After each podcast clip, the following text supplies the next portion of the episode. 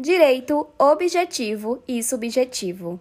Olá, bem-vindo a esse podcast. Meu nome é Andreia e também contaremos com a presença de Patrick Washington abordando o direito objetivo e Flávio Paz abordando o direito subjetivo. Olá. O direito objetivo é considerado uma norma de agir que visa regular as relações na sociedade é o conjunto de normas que o Estado mantém em vigor. Constitui uma entidade objetiva frente aos sujeitos de direitos, que se regem segundo ele. Sendo assim, é o conjunto de normas que obrigam a pessoa a ter um comportamento condizente com a ordem social. Ou seja, através das normas, determina-se a conduta que os membros da sociedade devem seguir. Exemplo: o caso da gestante, que tem direito à licença à maternidade. Esse direito está previsto na lei, na Constituição. Olá. O direito subjetivo.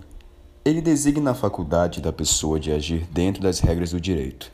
É o poder que as pessoas têm de fazer valer seus direitos individuais. Nasce da vontade individual é a faculdade de alguém fazer ou deixar fazer alguma coisa de acordo com a norma.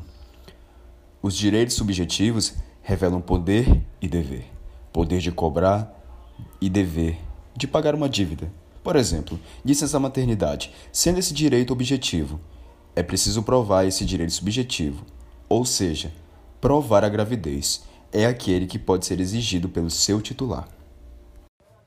A partir das considerações dos nossos participantes, então, qual seria a principal diferença dos direitos mencionados? Podemos dizer que o direito objetivo é a regra, é aquilo que está na norma de uma forma abstrata. Enquanto isso, o direito subjetivo é o poder de agir, que surge com essa norma para que o sujeito possa defender seus interesses. Exemplo: no Código de Defesa do Consumidor, onde estão as regras que protegem as relações de consumo, essas regras são um direito objetivo.